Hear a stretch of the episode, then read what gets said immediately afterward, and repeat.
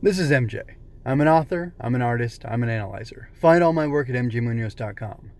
Welcome to Henshin Inspection Presents Going Ultra. Visit mjmunoz.com slash GU for notes and links. And don't forget to subscribe, like, share, and comment to help me grow. So, I jumped into Ultraman Z, episode 1, and then, looking in the comments, looking to make notes, I realized that Ultra Fight Galaxy The Absolute Conspiracy, which has a dub up on uh, Tsuburaya's official YouTube channel, actually leads into and kind of sets the stage for Ultraman Z. Now, I was gonna.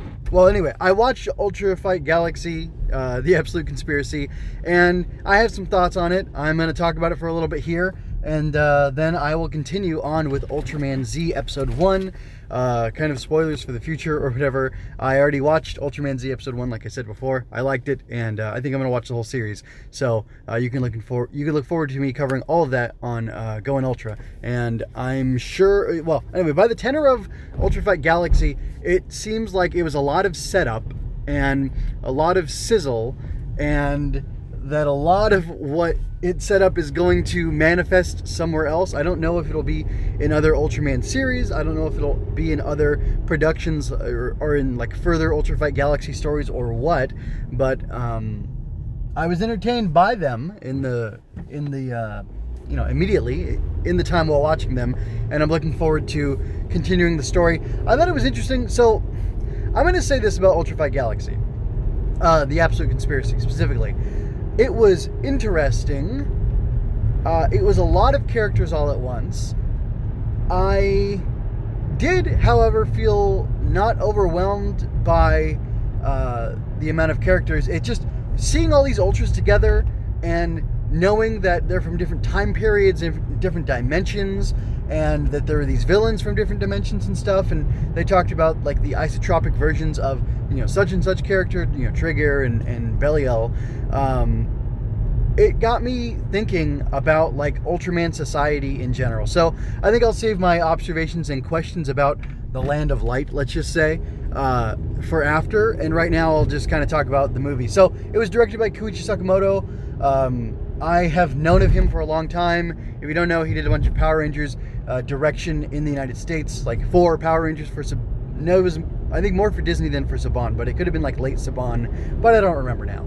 Anyway, uh, he also was involved with uh, a lot of Ultraman stuff. He did a lot of cool stuff for uh, Kamen Rider. The, he's got some.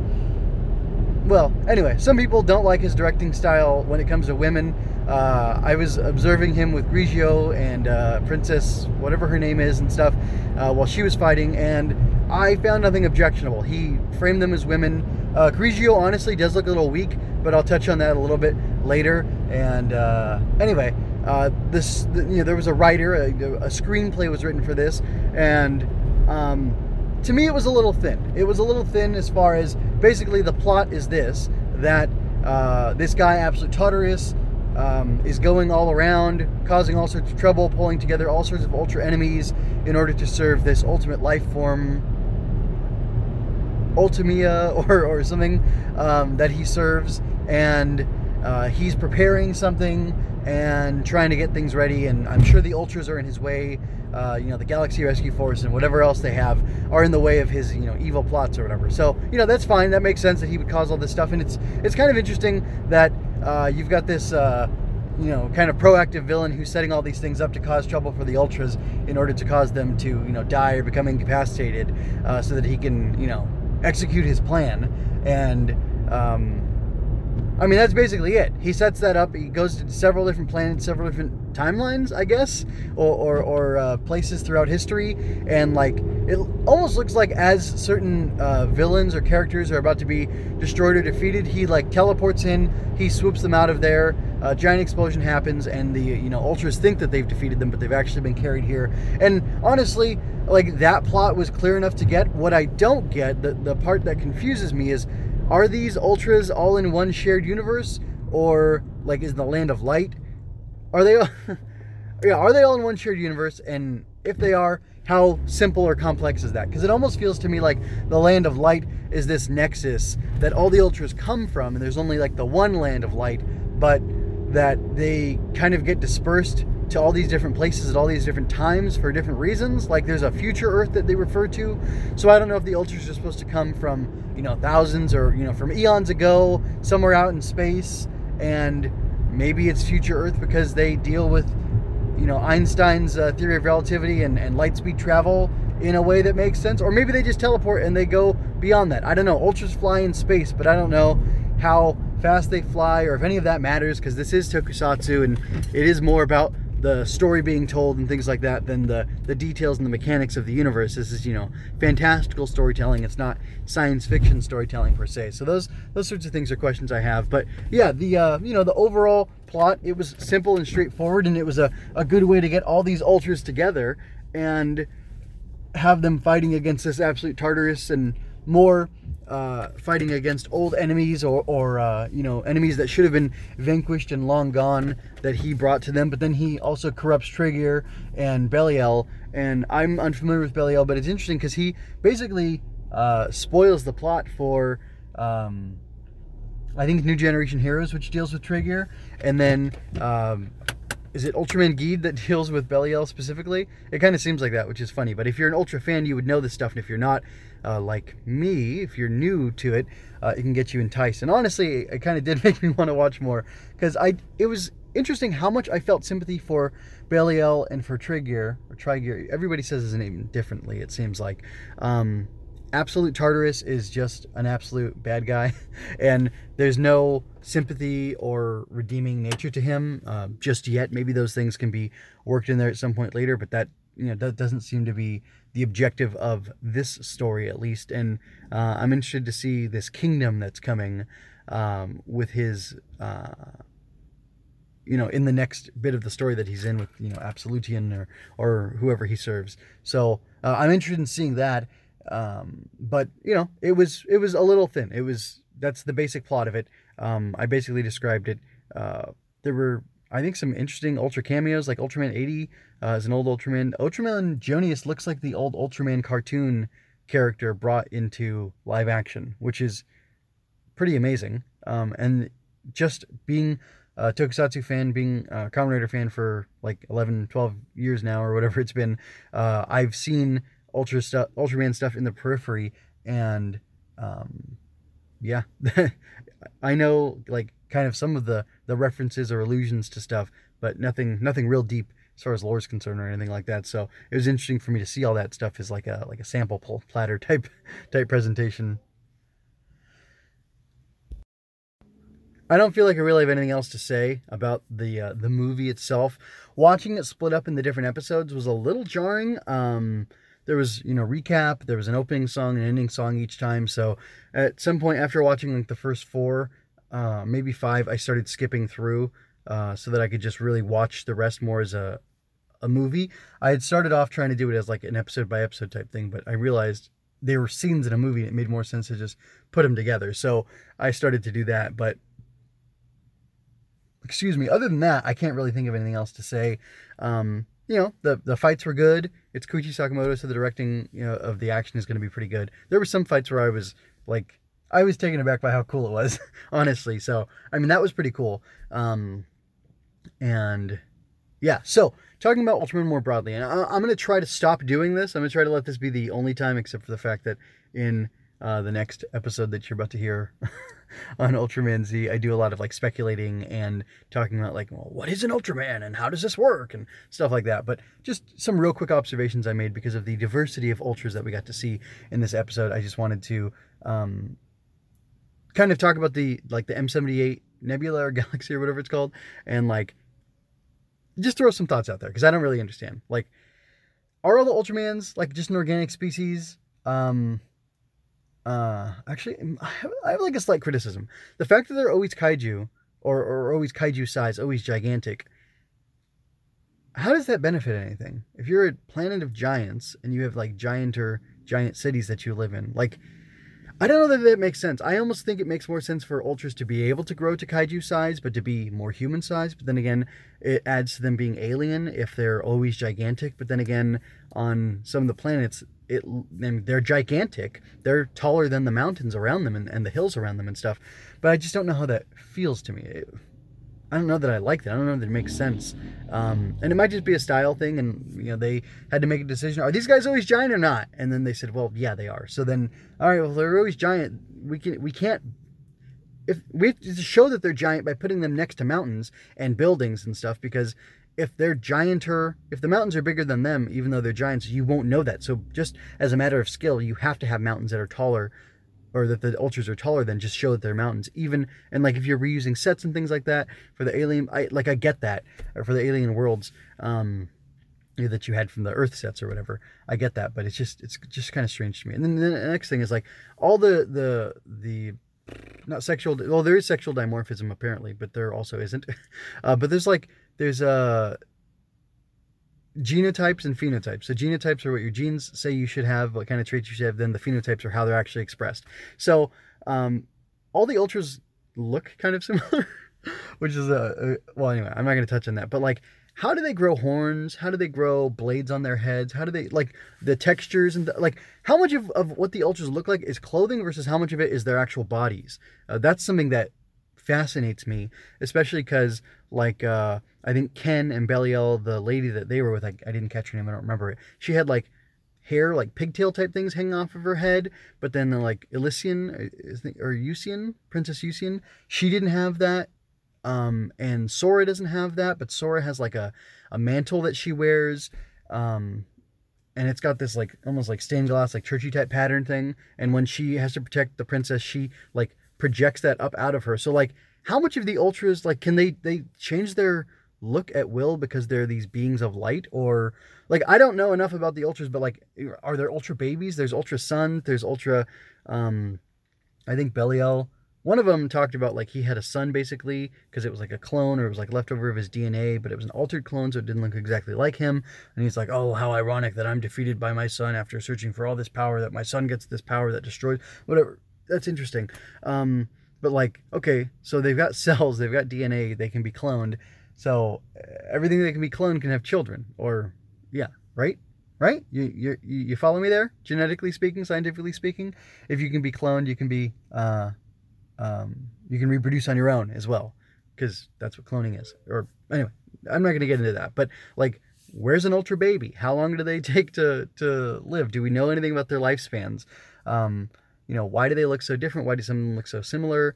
Uh, I, like if the silver, if they all had like a base of silver skin and then like there was purples and blues and reds and oranges and yellows and stuff like that, like I would almost buy it more or, or I would have less issue with it. But there's so many ultras that are silver and red and, um, I get if that was like the Showa style, but like even oh, the Kamen Riders didn't look that different, and the Super Sentai look very unique compared to one another. So you can see like you know they've all got the helmet and the gloves and the belt and the boots and the you know stuff like that but there's a lot of variation in between them and i just find it interesting that um that the ultras don't and the only thing i can think is like these are their natural bodies and uh, it would make sense like if you had you know humans in loincloths uh, they look pretty similar like oh yeah that guy's darker that guy's you know uh, got higher cheekbones um, this dude's really hairy um, you know things like that so uh, I'm not mad at it. It's just it really makes me curious. Like, what is like the Ultra Society and how do how does all this stuff function? It's just kind of a curiosity to me. Um, and I hope some of those questions get answered. But as Ultraman Z is taking place on Earth, I I doubt we'll get too much more insight into that, and maybe have to go back to the more classic Ultraman stuff over the years. You know, like in comics, over the decades, these things have been added and textured in, and uh, until you've got a very complex rich history of a character or a species or, or whatever. So um, those are just some kind of thoughts. Like it doesn't really make sense about the kaiju. Like they're always kaiju says they're always gigantic, but like why is that? Why isn't their planet like why aren't they giants when they come to Earth? But their planet is scaled so much larger than Earth that um, they're not giants there. Just like Superman isn't Superman when he's you know in his you know on Krypton. It's only when he comes here. But then again, uh, if the giants weren't if their planet was a different size, they'd have different gravity. So then they couldn't function necessarily as giants. But then again, does Tokusatsu take that into account? I don't know. I mean, I wouldn't think so. It doesn't seem to be what Tokusatsu does. Um. Anyway, that's that's you know I'm gonna get, uh, uh, let myself have one more comment about Ultraman Ribut, which is funny. My kids walked by. One of them reads well. Uh, the other two, one's learning and the other doesn't read at all. She's too young and uh, they said like Ultraman Ribbit? Like, what, why is he called Ribbit? And I said, he's not Ribbit, he's Ribut or Ribut or I don't know. So it was just kind of funny the uh, the English Eng, the English spelling of Ribut of Ultraman Ribut. Um, kind of tickles me. Anyway, um, about Ribut, there was a really cool scene where he's getting trained by the other Ultras um, by two of them, by Great and Powered, and he goes into like this mindscape of his, this his inner world or something they call it, which was kind of neat. And in his inner world, in his mindscape, he's talking about like the ethos of an Ultraman and what it is. And I uh, and he meditates on that, so to speak, and you know between that and the combat that he's in with them sparring and training he grows stronger and he like ascends to a new level and uh he kind of you know transforms himself in that way. And it's interesting. The ultras are always always seem to be working on transforming. They're talking about getting better, getting stronger, uh, things like that. And they're all these like ascended type beings, and it's kind of hard for me to understand how exactly they can grow and not grow. It might just be because this is all you know pretty new to me, or it might be because I'm bringing in stuff from uh, the Rise of Ultraman. Talks about them being these ascended beings I don't know. I, would like a little more lore and a little more depth, and maybe Ultra Fight Galaxy isn't the place to look for that. Um, but I'm not mad at it. I'm just you know making observations and asking questions based on on what I'm seeing. So anyway, uh, like I said, I enjoyed it overall. Um, but I'm definitely ready to get into Z and uh, watch that as it's coming out and keep that coming out consistently. Uh, hopefully you join me um, along for the ride as I enjoy that. It was, I liked. Um, there was a little joke in there between Grigio and Zero where oh yeah, Grigio, I got to talk about her. Well, yeah, I'm going to talk about her. Her her fighting looked weak. Um, I like the idea of Ultra Women being included, and it doesn't make sense to me that if there's Ultra Men and if they're organic, there's these alien beings that there wouldn't be Ultra Women, and that there wouldn't be any Ultra Women fighters too, especially if it's you know it's Tokusatsu, it's fantasy, it's this ascended you know beings and these you know different creatures. They don't apply by the same rules as you know everything throughout the universe, so like things could be different and more interesting there. Um, so why not have ultra women and ultra women who are, you know, as competent fighters as the men? So Sora seemed okay. Um, she had more defensive action. Princess um, Usian, I believe was her name. Uh, she fought really well. She ended up having a fight towards the end of the episode, and it was really dope. Um, and Grigio was working with her. When Grigio had her solo fight on Earth, though, I was very disappointed. It was very lackluster, and even in um, New Generation Heroes, the little bits with Grigio, they weren't really great. And um, I'm okay. Like, not all ultras have to be fighters. Like Hikari is, uh, I think he did he end up fighting in the end. Anyway, he's like a scientist because he's not like you know fighting a fighting champion or whatever. So that was interesting. But and I'm okay with the diversity of the ultras. But if Grigio is going to be an ultra warrior, then I want her to be an ultra warrior, and I want her fighting to be competent and to be at uh, the uh, the appropriate level. And um, like I'm I'm in support of it. I just think they need to do better, and I don't know if it's the actress or I don't know if they're just not demanding a lot of her, or as far as like she can perform, but they're not asking her to perform. Is what I'm saying. You you follow me? Um, so that's a little frustrating, but uh, I know because I like the Grigio design and I like the idea of the character, how she's so peppy, and she's got these other brothers who are ultras, and she's trying to like keep up with them a little bit. And even in Ultra Fight Galaxy, they end up like, uh, I mean, um, a new generation heroes, they end up like blending together and and I don't know, DNA digivolving or whatever it is that ultras do, where they combine and and you know combine their power into one, and it's like this. Uh, they're they're red and blue or what is it? Well, they're Ultraman R and B, and she's their sister, so like they become RBG. um, and uh, it's like a really cool form. It's really neat, but I just I just don't get it. Um, why she's not like more of a competent fighter in these. So anyway, uh, I've really gone over my mandate over what I intended on on doing and saying. But like I said, introductory episodes are always long for me, and I'm to try to tighten it up as I go through uh, the rest of Ultraman Z. Um, look forward to me getting out the Ultraman uh, Z episode one pretty soon after this, and then uh, maybe two after that, and then from then on they'll be like a week apart because I'll be following the release schedule of the of the show that Super is doing on their official YouTube channel. So look forward to that. Again, check out mjmunoz.com/gu for this uh, show, for this uh, series of reviews, and check it out for all the other stuff I do. I'm doing a lot over there. I'm actually trying to work on. I'm not trying to. Well. I'm not doing it at the moment, but I am developing a script for a graphic novel about a tokusatsu trio of heroes who's basically like, what if a single Super Sentai character, a Kamen Rider, and an Ultra uh, analogs of all those uh, ended up teaming up together. Um, what if they ended up teaming up together? That's that's what I'm working on. I'd like to do a graphic novel. I'd love to in Tokutember. My September is going to be very, very, very busy this year in 2021. I just realized that the other day, but I wanted to participate in Tokutember. I don't know that I'm going to be able to, and um, I really wanted to coincide the uh, like a launch campaign slash you know GoFundMe type campaign for raising money for this uh, Tokusatsu graphic novel, um, but I don't know that I'm going to be able to do it. So. Uh, well, I'm going to work towards it, but I don't. My September is going to be crazy because of uh, family and religious obligations and stuff. So I don't know that I'll be able to do it, but we will see what happens. Um, but hopefully I'll get to that. But you can look forward. You can uh, scroll around the website and look for Tokutember. Look at all the uh, stuff I've done. Uh, I did draw some Ultraman inspired stuff over there uh, in Tokutember 2020, so you might enjoy that. Anyway, with that, folks, I'm going to go ahead and get out of here for reals this time, and I'm going to ask you to remember that you don't have to shout henshin to be a hero.